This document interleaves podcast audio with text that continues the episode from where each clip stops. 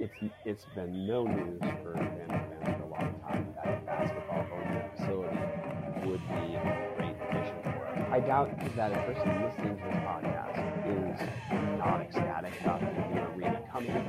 Rob Phenicie had a single point battery there. That's how he lose by 28 at home. It has the worst scoring margin, negative 15 points in the 21st century.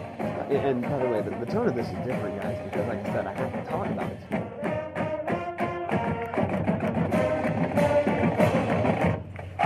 of the Club, your official, unofficial podcast of the University of Idaho Vandals. I'm your host today, Brian. You can download Tubbs the Club on iTunes, Stitcher, Spotify, Google Podcasts, or tubbstheclub.com. On today's episode, we're going to go over the University of Idaho's most recent two losses to Northern Colorado and Eastern Washington, update on what the Big Sky tournament picture looks like. But first, we have some big news in the hashtag AskTATC department. This comes from Chris Hammond. You guys know Chris from football. But remember, if you have any questions, University of Idaho related, can actually be about anything. Um, I'm great to answer the basketball questions, but I'll go for the football ones because remember, it's always football season in the world of college sports. But Chris Hammond sent a hashtag AskTATC in, citing a February 11th article from Chadd Cripe. Forgive me if I pronounced that last name wrong, spelled C R I P P E. I'm going to call him Chadd Cripe from here. February 11th article from Chadd Cripe of the Idaho Statesman reporting that the University of Idaho has delayed its pursuit to the board to the State Board of Education for approval to begin building the ICCU basketball only facility. Now, that doesn't mean we're not going to have the project continue going through. The State Board of Education expected to go over potential approval for funding concerns with the ICCU arena in the most recent state board meeting. Um, the ICCU arena will be reconsidered in a special State Board of Education meeting in mid March. By the way, all of this information is via Chadd Cripe from Idaho Statesman. Uh, but at this point, the surprising news is that on February 11th, we learned that the University of Idaho did not advance the uh, beginning of building of the arena or the finalizing um, of the funding procedures for the basketball only facility, which feels like it's not great news. But in actuality, what does it mean? Uh, at this point, the goal is for the arena to open for the 2021 2022 season. And it feels from a distance uh, like there are some negative things going on with the arena itself. Part of that's because the original estimate from 2016 was that the arena would cost 30 million. That estimate is now up to 48.5 million. Now that itself is not exactly a problem. Uh, raising the well, it's a problem when you have to come up with 18.5 extra million dollars. But the fact that costs have gone up, it's, it is not as though the University of Idaho and the administration had some sort of um, poor fu- poor strategic uh, planning, or it's not as though the university face planned or something like that. It's that it took time to raise money for the arena. At present, we have raised 40 of the 48.5 million required in the time since the 2016 estimate of 30 million. Part of what has dro- driven the cost up is just construction because as it takes longer to raise the money, and the money has been raised overwhelmingly private, uh, including a $10 million donation from ICCU that's that's Idaho Credit. That's an Idaho Credit Union uh, donated ten million dollars to have the naming rights. You've you've seen ICCU out front at football games where they they usually have a tent up and they are giving out free swag. I, I don't remember what their swag is, but uh, ICCU has been present with the University of Idaho in terms of supporting sports for quite some time. They donated $10 million to have the naming rights to the facility. Uh, so that's where a lot of the money came from. But it's taken time to to raise the 40 million that we have. It's not a secret if you followed Vandal Sports that donations to the Vandal Scholarship Foundation have been down over the last couple of years. Now this is a separate uh, entity, a separate um, separate piece to raise money money for from the Vandal Scholarship Fund.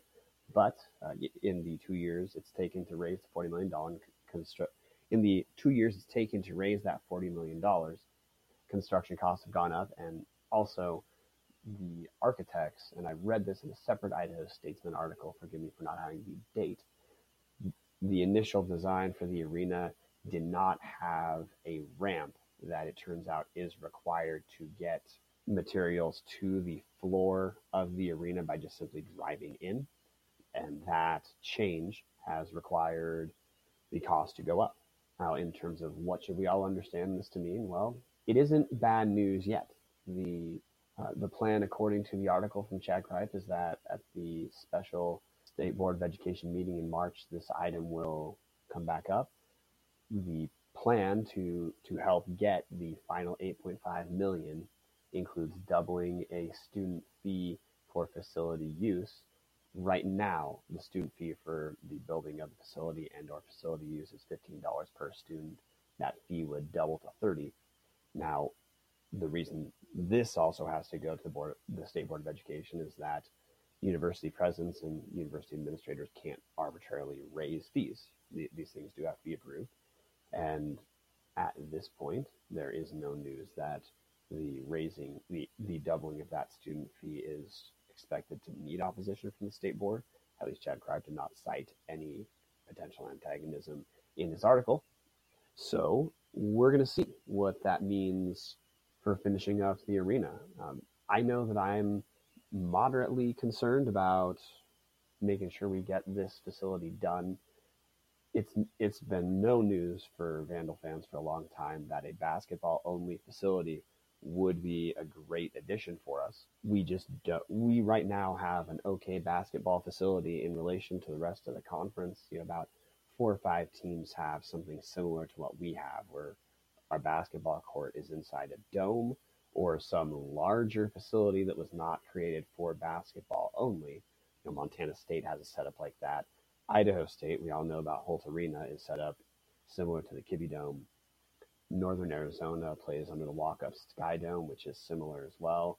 Uh, the difference between our setup and Idaho State and Northern Arizona is that we do at least have the curtains partitioning the dome so that the cavern of empty seats that we are not selling because we're not trying to sell those seats isn't visible from the court. Montana State is similar in their facility. They have some curtains that separate some of the area that is not used for seating. Uh, but if we get a new facility, that, that's a pretty big deal for basketball in terms of having something else to sell for recruits. You know, our new facility would, based off the designs that I've seen, and you can see those at the Idaho Statesman. Really, just Google Idaho Statesman ICCU Arena. Um, the the artistic rendering so far, the, the, place looks quite nice. You know, the the style is to have exposed wood. The artistic theme is supposed to connect with Idaho's history of the timber industry. The current layout for the, according to the representation that you can see, is that the gym itself would have seating behind both baskets on one of the sidelines, there would be two levels of seating. Uh, that that'd be some combination of seats with backs and bleacher seating. On the opposite sideline, there would be one large section of seating and then the box suites above, similar to what we have right now at the Kibbie Dome, where after the renovation with the natural lighting, that also came with box seating. I mean, that, that exists right now in the Dome, and it, it, you can buy those seats at Cowan Spectrum as well. But the renderings look, it, it looks like it'd be a, a, real nice facility.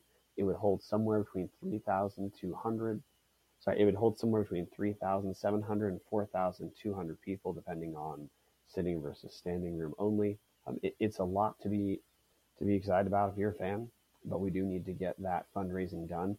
Now, if we have March roll around and the arena is not approved, then it's a good question what that means because we have that $40 million raised, but the longer it takes to begin, the more likely the costs are to grow, which means the more we have to fundraise, uh, which means, as you guys can see, that's a cycle of the same thing we want to buy or pay for costing more and more and more, both in terms of just raw dollars, but also in terms of time spent soliciting the donation. So the, hope should be, if you're a fan, you know, we have 40 of the 48.5 million raised. Uh, we got to hope that this thing gets started pretty quick. I don't think there's any reason to think that just because it was delayed a little bit that this means we're not going to get the facility. Because again we, we have the $40 million that $40 million is not going anywhere. But we're going to have to watch the news and wait until around mid-march or into april before we get approval that this thing is going up but again the goal is for this to open for the 2021 season so if that's going to happen that's got to start pretty quick if you've been to the football games you can tell that's going to be a project you know right now the, the place that the arena will go is a large grass field in front of the Kibbie Dome. That's an important place in, ter- in terms of parking for the law school because it'll be right next to where the University of Idaho Law School is. We'll have multiple football seasons of construction to get through, so it's important for us to get that started uh, sooner rather than later. And I say that now. There, there, I doubt that a person listening to this podcast is not ecstatic about the new arena coming, but let's just say, for argument's sake, that there is someone here who who thinks that that $40 million should be spent elsewhere. The money was raised specifically for the arena. It's not going anywhere. Um, so if you don't like the idea of the arena, you should really hope we get it started sooner rather than later because the later we get it started, the more money is going to be required to build. You know, to me, it's not that dissimilar to if you wish Idaho had never left the FBS, meaning you're a person who wants Idaho to eventually get an invitation from a conference to move into the FBS, well, then you really need to be all aboard on us succeeding in the big sky because until there's conference realignment and there's incentive for an FBS conference to give us an invite, we're not going anywhere. And with our history of not being great at FBS, there's reason to believe that if we're going to get an invite from an existing conference, we, we've got to show that we can build a program. And our program's FCS. So if you want us to move up, you have to hope that we start turning it around in football in the big sky. Well, same dynamics here with this gym.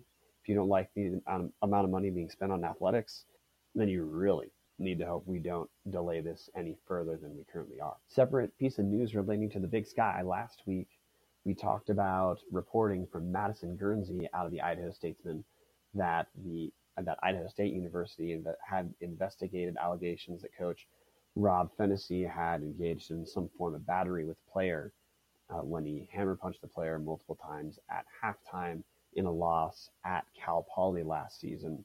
Now, the basic story of that is that was an important game for Idaho State. They ended up losing. Idaho State was in line to make the FCS playoffs, but they face planted in their last two games, lost at Cal Poly, which really killed them. Then they had a final game at Weber State and you know Weber State finished in the final eight in the FCS playoffs. So I probably don't need to explain to you that Weber State did not have difficulty finishing off Idaho State season, and they ended up not making the playoffs. Well, in that game against Cal Poly, when trailing at halftime, is alleged that Rob Phenicie became physical. Now, not in not physical in terms of like fighting or an altercation or anything.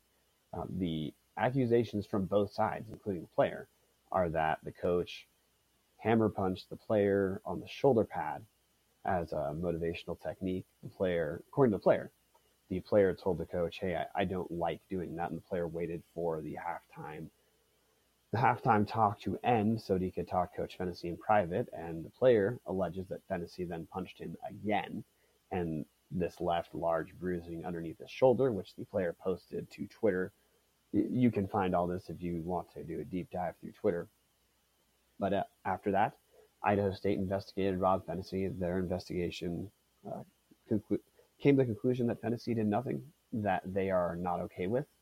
And the separate piece that was odd about this is it was being investigated by California police out of Cal, Cal Poly, well, Cal Poly San Luis Obispo, Obispo.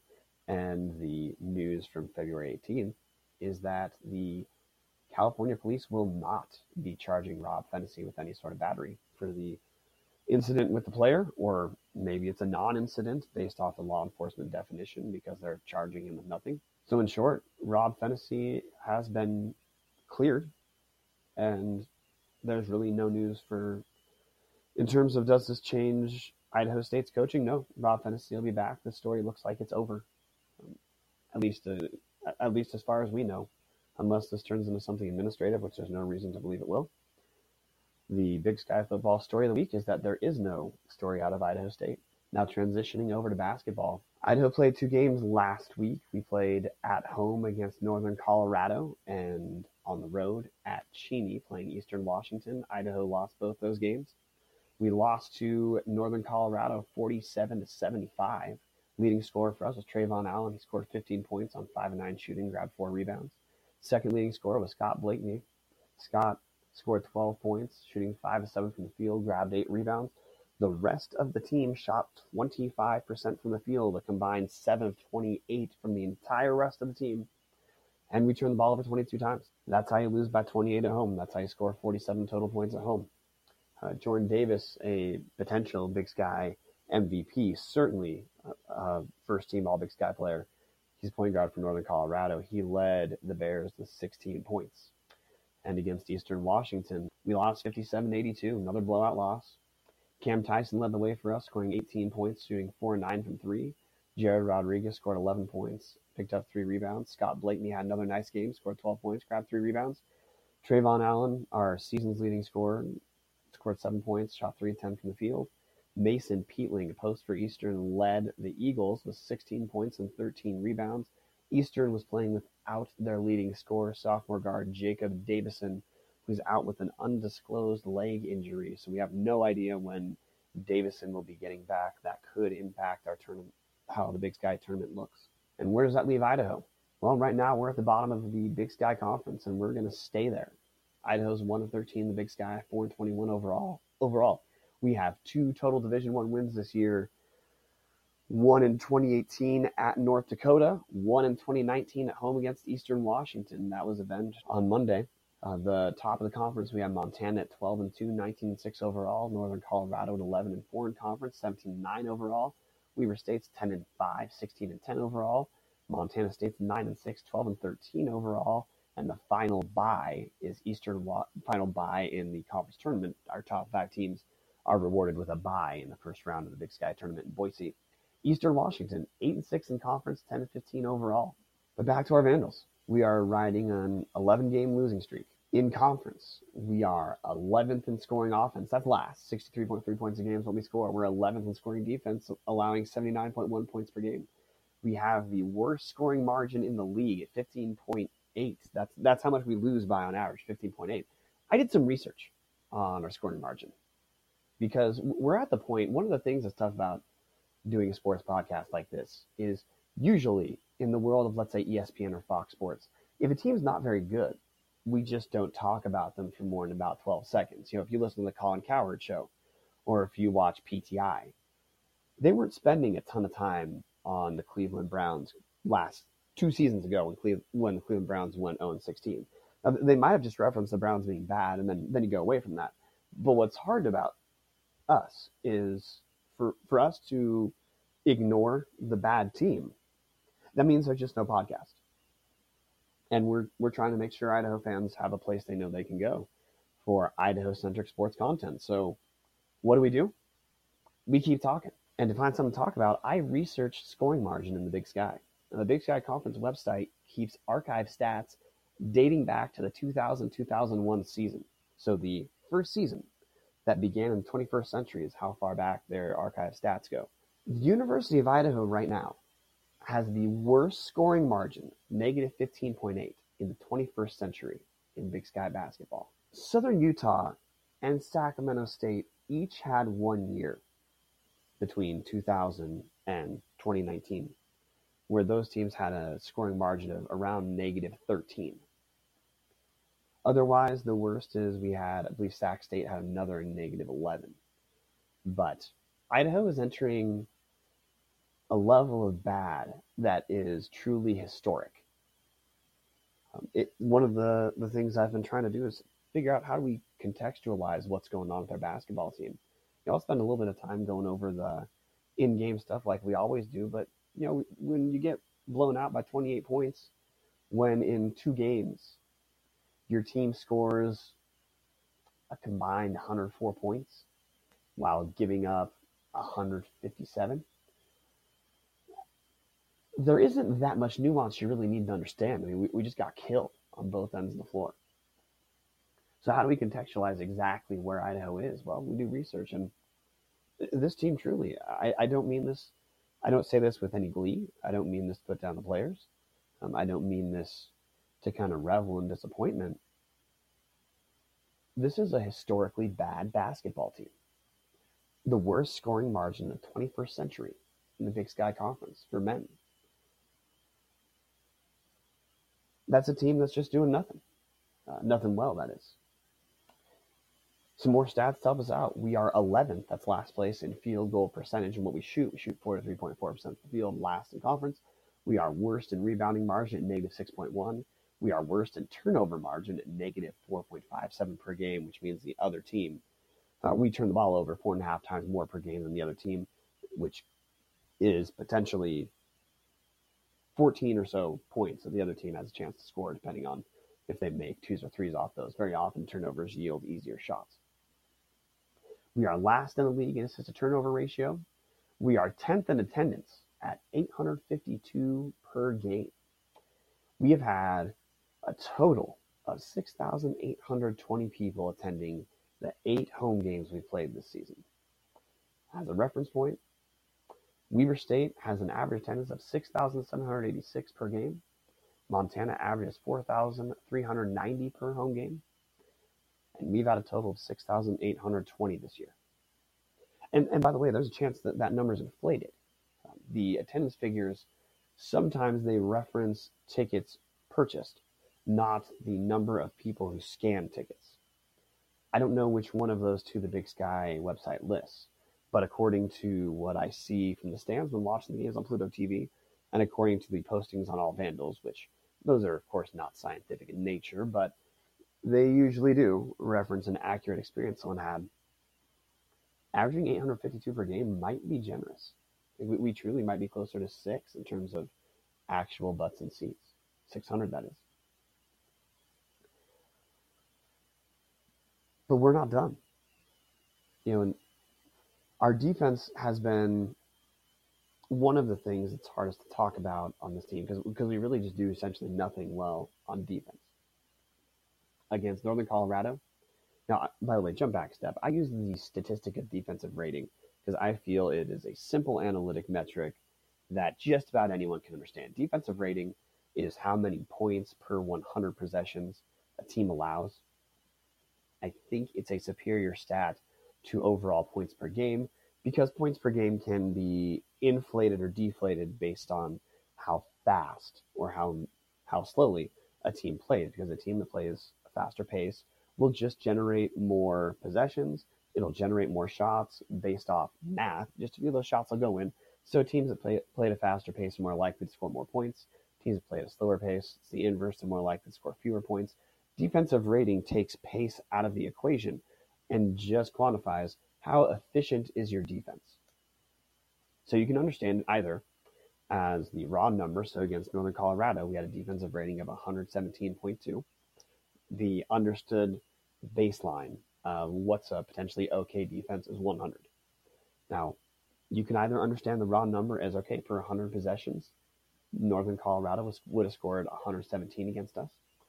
Or you can just divide that number by 100, and that tells you the number of points per individual possession. So 117.2 as the overall rating, that's per 100 possessions, or we allow 1.17 points per possession or per every single time Northern Colorado has the ball, they score 1.17 points based off the, the math. Our offensive rating against Northern Colorado, 73.4. 117 is is a is just a bad, a very bad defensive rating. It's indicative of a team that's given up easy points, is indicative of a team that is not getting stops, is indicative of a team that's likely turning the ball over like we did, you know, against Northern Colorado. We turned the ball over our first four possessions. Offensive rating of 73.4, that is catastrophically bad that means you know we would need three halves to get to around 100 points. Whereas you know based off the math for UNC, 100 possessions, they'd be at 117 points. Against Eastern Washington, our defensive rating was 126.2, and that was without Eastern Washington having their leading scorer. Uh, Jacob Davison, he's averaging 19 points a game in conference. They didn't have that guy. The guy who replaced him in the starting lineup was averaging five points a game. And Eastern had a offensive rating, the offensive rating they earned or the def- defensive rating they allowed, was 126.2. On the year, we have had a defensive rating of 110 or higher, and 110 is bad. Uh, what the stats on defensive rating they climb quickly. So if, for example, if we had a defensive rating of 90, that's a strong defense. Uh, not not allowing a whole point per possession, you know, allowing 0.9 points per possession. That's a very strong defense. You know, a lot of Big Sky teams have around 70 possessions a game. Um, so that's a team playing at an adequate pace, not scoring 70 if we have a defensive rating of 90. Defensive rating of 110, you're climbing pretty fast. Um, defensive rating 110 is quite bad. The, the curve is exponential.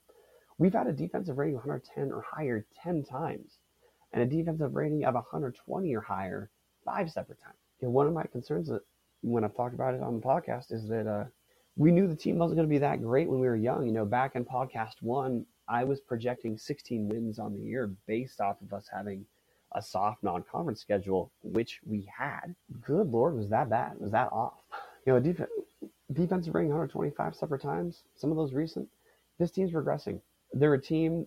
When you watch them, you know this isn't exactly diagnostic. I don't have intelligence to say this. It looks like a team that has tuned out the coach, and it looks like a team where a lot of the guys know there's a good chance they're not coming back next year. You know, we'll get to the dynamic of that later, but you know this is kind of a joyless crew. You know, against Eastern Washington, we trailed by seven at the end of the first half. Which, by the way, if you trail by seven each half, you lose by 14. That's not a close game. And we looked good for us, trailing by seven, scoring 27 and a half, uh, which gets me to offensive rating you know, this team has shown the ability to play offense at times. We had an offensive rating of 124.3. That was our season high against Weber State. Weber State's a good team. We did that back in 2018. Yeah, in our 14 games, uh, Big Sky games. We've had a total of five nights with an offensive rating of 100 or higher, and 10 nights below 100, and seven nights with an offensive rating below 90. Again, that's just a team that is doing just about nothing well. And to try to put this simply, what I see when I watch our team play, we, in spite of having an overwhelming number of guards in comparison to non-guard wings, forwards, or posts, we play at a slow pace. We often take shots towards the end of the shot clock. We take a long time to even advance the ball to three-point line, and that's with having strong ball handlers. We clog the paint for our penetrators with non-scoring posts it's just an offense right now that looks completely designed to prevent creative players from scoring. And that's what we would really need to do right now because we don't have go-to post scores. We do we do not have size that that is going to get us points in that way. And by the way, you know, this is kind of an old school line of thinking that you should only that you should try to go and establish the post first.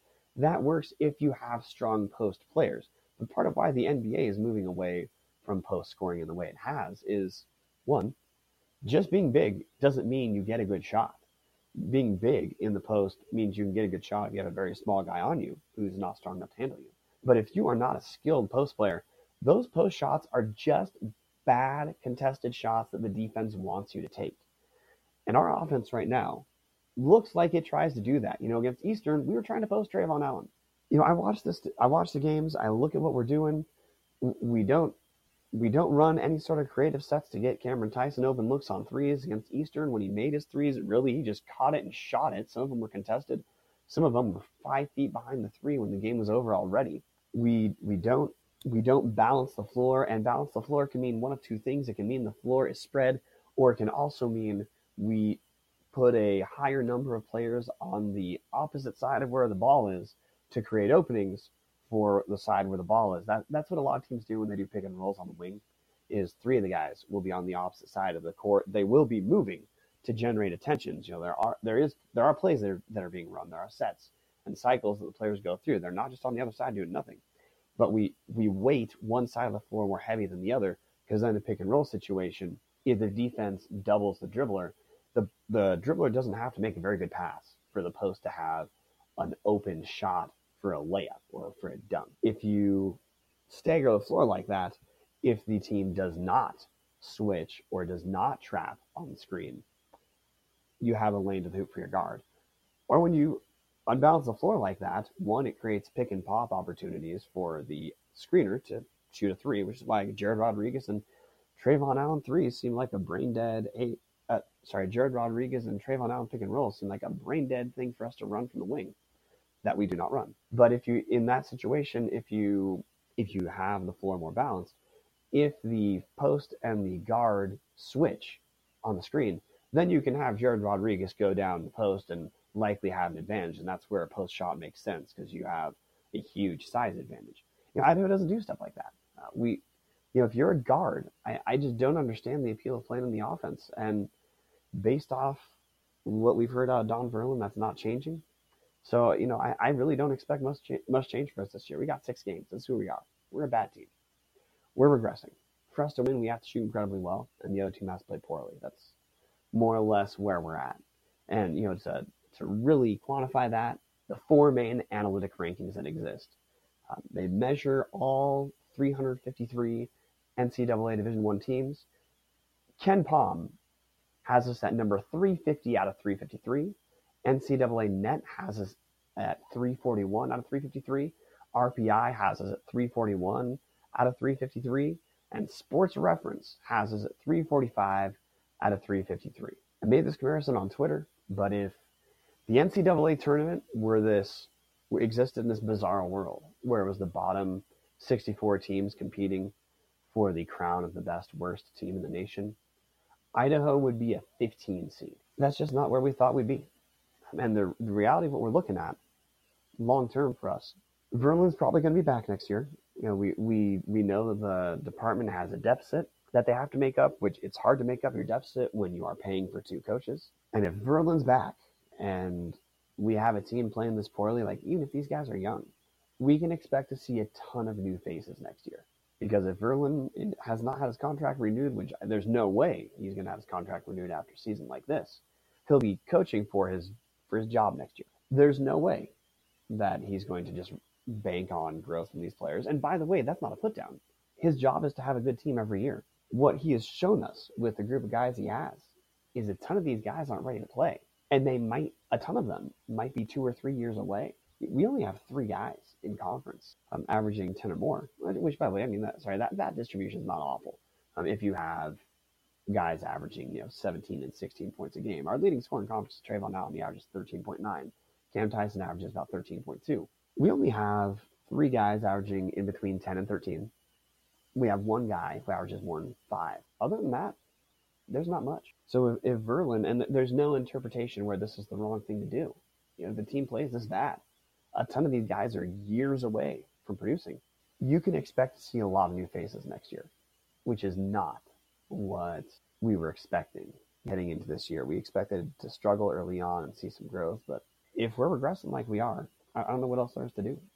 And if Verlin is going to be stubborn with having the system he has, which is just awful for a guard heavy team, what he should do then is recruit a team that is not guard heavy. Now, if you remember our team last year, we finished in second place. We we weren't really a guard heavy team. We we played uh, really about th- really three guys who were essentially posts: B.J. Blake, Nate Sherwood, and I think Jordan Scott, who certainly was not a guard by any means in terms of in terms of ball handling skills. You know, this team when we've had foul trouble, we have to play. We've had to play four guards at times. That's different. So, what does a coach do? When when their system and players don't match, well, either you change the system, which Maryland's not doing, or you recruit new guys. So it, when he's coaching for his his job next year, expect to see a ton of new faces. You know, there's there's not too much else to go over there. You know, we have. Uh, and, and, by the way, the, the tone of this is different, guys, because like I said, I have to talk about the team. But if I go on for an hour, it's hard to not go on for an hour about this team just being awful. I mean, we've kind of been like we were in football. You know, the, the big problem with football which maybe this can pique some interest. So, so we're at least talking about something else. You know, the problem we had with football is we had just an awful defense, but then our offense couldn't make up for it on the other end. You know, we, we had a season high against FBS or FCS teams. I'm not counting Western New Mexico because they're Division Two. By the way, uh, the FCS playoff committee doesn't count Western New Mexico either. Our season high was 31 points. Well, if your team in football can only score 31 points, you need to have a very strong defense. But if you're a team with the worst defense in the league, if you're going to be competitive, you better have an elite offense. If you don't, what you do is you lose most of your games. And that's what we did in football. Well, same here in basketball. We have an awful, awful defense. And we have an offense that has had games where it does well. But our offense has to be elite. And it's only been good five times in conference. So when you have an awful defense and your offense, which to me, you know, this is a design thing. We we far too often have non-scoring non-scoring players clogging the lane, and there's nowhere for the guards to go. We get bad shots by often what looks like design. Not that Verlin says like, "Hey, let's get a bad shot," but I, I just think it's a strategic flaw based off the pieces he has. Yeah, what does that team do? Well, they lose. So because I, I don't really want to try to get into unmitigated negativity, we're going to be a little bit shorter this week because, you know, like I said earlier, you know, what does ESPN do if team's bad? Well, they don't they don't talk about it. They talk about LeBron James. They talk about the big player stories. They talk about intrigue like that. Well, we don't have that. So, what do we do? Well, big networks don't talk about it. We'll we'll go over the things we think are important, and um, you know, we're going to hope we have some positive stuff to go over later. We have two games upcoming this week. Thursday at Northern Arizona. That's Thursday, February 21st at 5:30. That's a different tip-off time than usual, but part of that's because of where we're playing in Flagstaff, Arizona, different time zone. So tip off at 5:30. That's on Pluto TV. In our first matchup with NAU, that was in Moscow. We lost that game 73 to 86, um, which sounds like it was close, but but it wasn't. You know, our defensive rating against Northern Arizona was 121.1, which means they scored without really trying too much. We had a good offensive night for us with an offensive rating of 102.8, but that's an example of us squandering one of our solid offensive nights by having a defense that is just just awful. Um, our leading scorer in that game was Jared Rodriguez. He had 19. Cam Tyson had 13. You know, Northern Arizona, and by the way, we play Southern Utah on Saturday. Uh, that tip off Saturday, February 23rd on Pluto TV is at 1 p.m. So matinee. We lost to Southern Utah 64 to 75 in Moscow. Both of these teams are interesting to look at because they return almost all of their their main contributors. You know, for Northern Arizona, their top two players, Bernie Andre and Carlos Hines, as well as shooter Ted McCree. Uh, McCree's a junior, but uh, Bernie Andre and Carlos Hines, they're sophomores those guys are contributing this year. You know, Northern Arizona, they're not good in conference. They're seven and thirteen, but they've at least seen a little progress this year compared to last season. And they're young players are at least giving giving them some reason to say, hey, maybe, you know, maybe maybe something will come out of this. You know, Bernie Andre in conference averaging 14 points a game, 8.5 rebounds. He's a guy who looks like he could be all conference next year based off people graduate. Carlos Hines is averaging 5.2 assists per game. Now he needs to get a jump shot. The guy's shooting 36% from the field. But those are guys we're going to see over the next few years. You know, Idaho's not the only young team. Now, no, no other team's young like Idaho. But Northern Arizona returns their main players. You know, on the season, the the top seven or eight scorers for Northern Arizona are all coming back next year. Their top three are all coming back. Their top two scorers are sophomores. They're coming back and they've had more produ- they've had more success, more production than than we've got out of our youth. The story with Southern Utah's, you know, it's really quite similar. You know, Southern Utah, they're different. They're a transfer heavy team. They do lose their leading conference scorer, Brandon Benner, but their second leading scorer, Cameron Oluyitan, Boise State transfer, he's coming back. Um, Andre Adams, Arizona State transfer, he's a sophomore, he's coming back. Harrison Butler, freshman, He's coming back. Jacob Calloway Jr. He's coming coming back. Dre Marin sophomore. He's coming back. You know, Southern Utah, they're seven and eight in conference, twelve and twelve. They're returning just about everyone. So I, I know we we do focus on the fact that Idaho is young, but we're not the only team that has guys coming back. Which is why I say, you know, if if Idaho's going to be good next year, we're going to see a ton of new faces. Because a lot of teams, like Southern Utah, who is not great, they're seven and eight in conference. They return everyone. So how how is Idaho supposed to grow in relation to these teams if they return all their players too? All their players are doing significantly better than us. You get new players. Now in the the game we played against Southern Utah last, another one we lost at home, four Southern Utah players scored in double figures, and Andre Adams in particular killed us. 23 points, 14 rebounds, shot 9 of 9 from the field. Our leading score was uh, Cam Tyson, shot 7 of 16 from the field, 6 12 from 3, scored 20 points.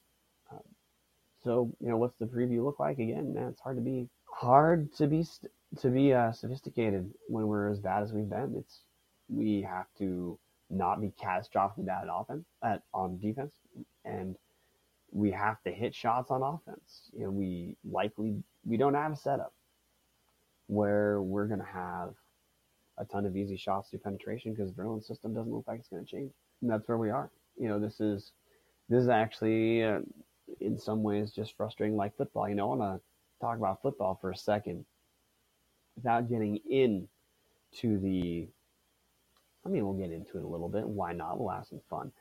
Everyone knows last year the big football story, other than the fact that it was our first season of being in the Big Sky, which I feel going over Big Sky should just be its own podcast. Maybe Chris and I will do that sometime. Uh, we, Chris and I, have a little bit different perspectives on on that, uh, but we both contribute to the podcast, so we obviously are supporting Vandal Sports. We obviously want us to do well at Big Sky, so we we don't differ there at all. Uh, but it could be fun for, Chris, for me and Chris to talk that out sometime as a big topic. Uh, we'll see. But other than the Big Sky conference affiliation itself being a big story last year, um, the big story for us was quarterback.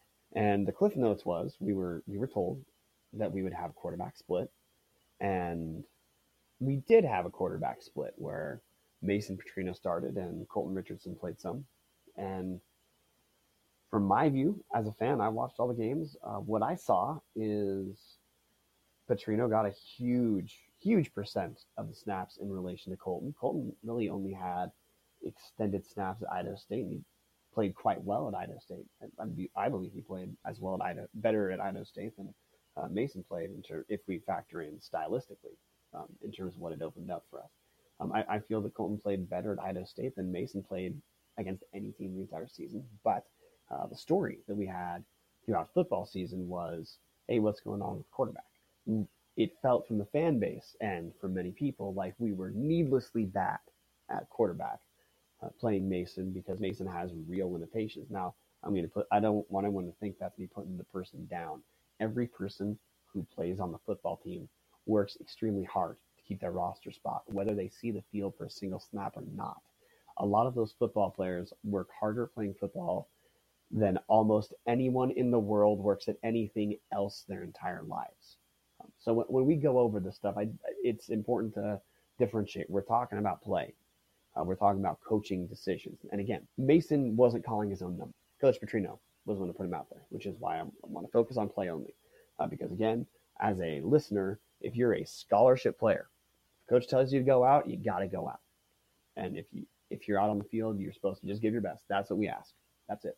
And I have no doubt that Mason gave his best. But the story of football is we were needlessly bad at offense because a lot of people felt, and I was one of those people, felt that we we chose the wrong guy.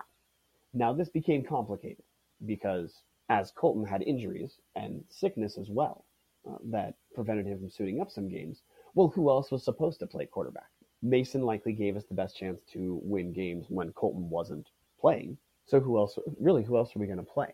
Um, I, I, think it's good that the fre- that our freshmen retained red shirts, although they based off the red shirt rule, they could have played some more. But certainly, you know, connecting this to basketball, the football team had an awful defense, and that needs to be fixed. That cannot be ignored when pinning the results of the four and eight football team. But we have to acknowledge we had an awful defense. The thing that people were hung up on was it felt like we were needlessly bad on offense before Richardson was hurt because we were starting a guy who had serious limitations, who looked like it was not particularly hard to game plan against. Well, in basketball, we have an awful defense that has to get better. And that's one of the things that, you know, bad defense can be a feature of youth because there's a lot of decision making, there's some strength, there's also some just basketball intelligence that older players have over you when you're a freshman or sophomore. That can get better with age. But when we talk about our basketball season, we can't ignore that we have an we have a league worst defense. But our offense at times feels like it's needlessly bad too, with having all of our skill is perimeter oriented on this team. And we don't, our offense, please guys, watch for five minutes. Don't watch the ball, just watch the entire court. It'll feel like you see people moving. So just to make it easy on you, watch the entire area inside the three point line when Idaho plays and pay attention to how many Idaho players are always inside the three point line and always near the key. Now, when you see the Idaho players there, keep in mind they likely have a defensive player there with them. So for every Idaho player you see inside the three point line, multiply that number by two. So if you see two Idaho players, multiply by two. There's probably four people total in that area. Well, our skilled guys like Trevon Allen, our skilled guys like Cam Tyson, because Cam Tyson's not getting enough JJ Redick kind of shots off the screen. For those guys, get good looks. They have to put the ball on the floor. Well, you got four bodies that there's nowhere to go. You know, it's a miracle that that uh, Cam Tyson is scoring the 13 points game he is. It's a miracle to me that Trevon's scoring the almost 14 points game in conference that he is. And the frustrating part from the fan angle is it just feels like we're needlessly we're, we are needlessly bad there. But you know, we got six games left, two home games left. We host Sac State, we host Portland State in our next cycle games. Two home games left for the people who are still tuning in.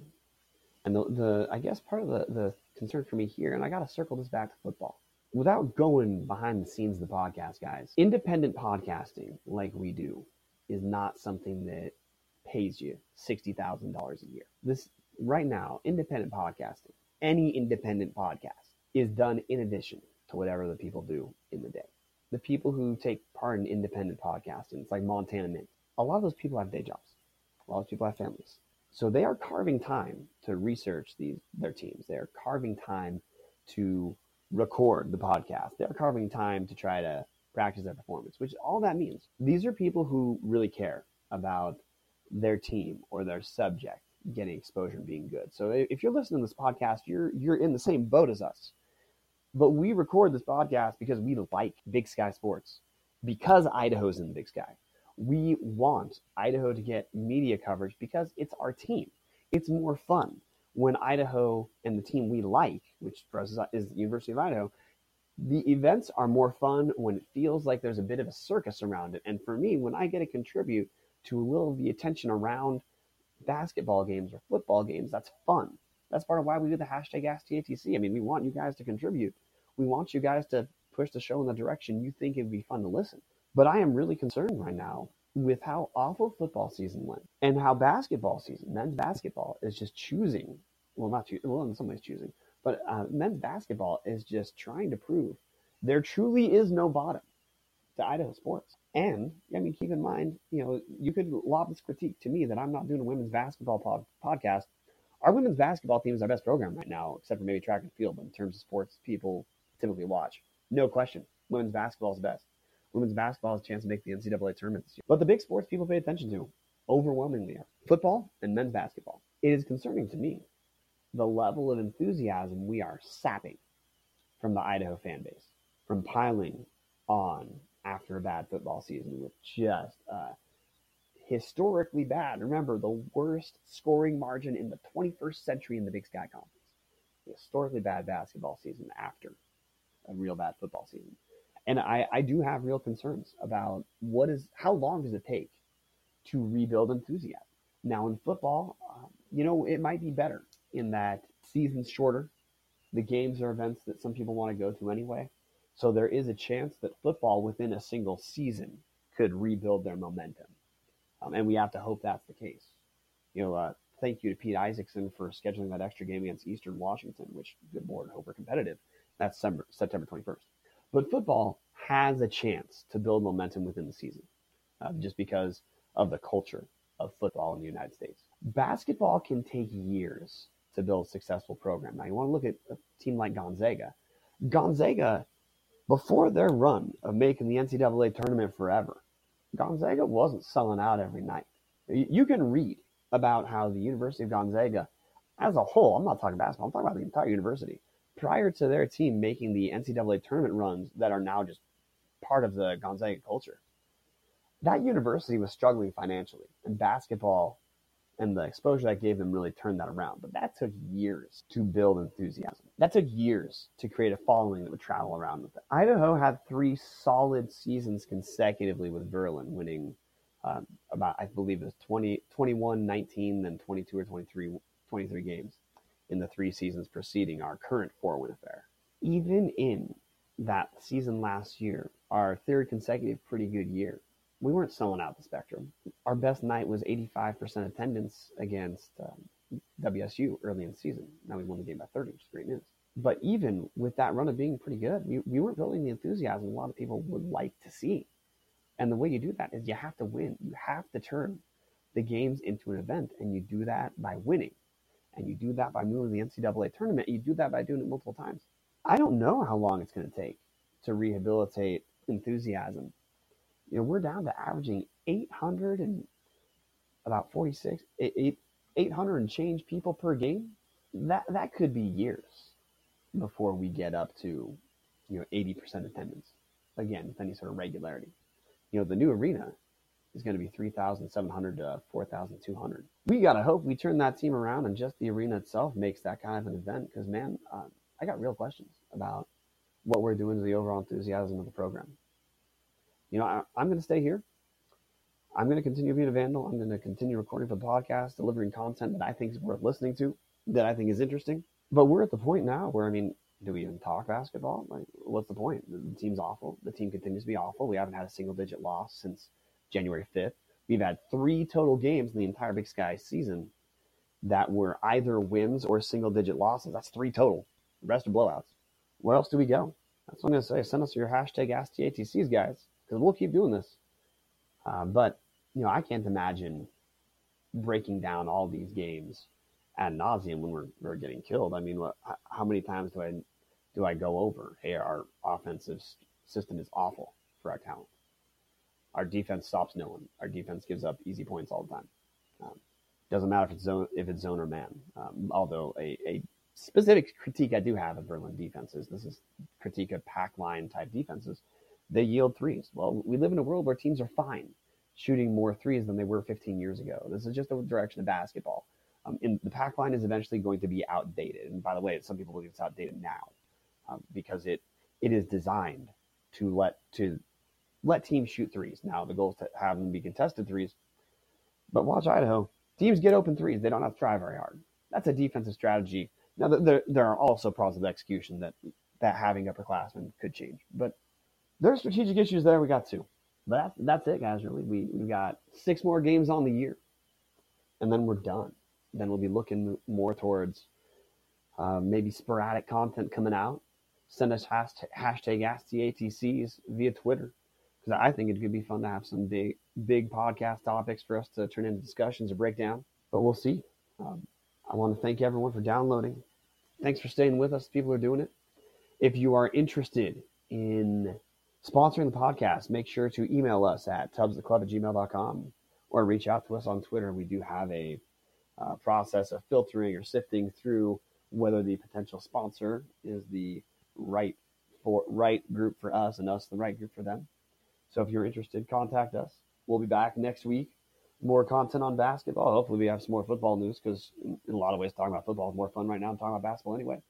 Big news for me. We have my next edition of the Montana Mint Deep Dive coming out. It'll be available the day you can download this podcast. So if you're interested, check us out on Twitter at Tubs of the Club. There'll probably be a link posted there. You can follow me on Twitter. It'll be posted there at Brian Marceau or you can just go to montana-mint.com to read. Otherwise, thanks for coming. We'll keep the podcast coming out for you. And as always, go it.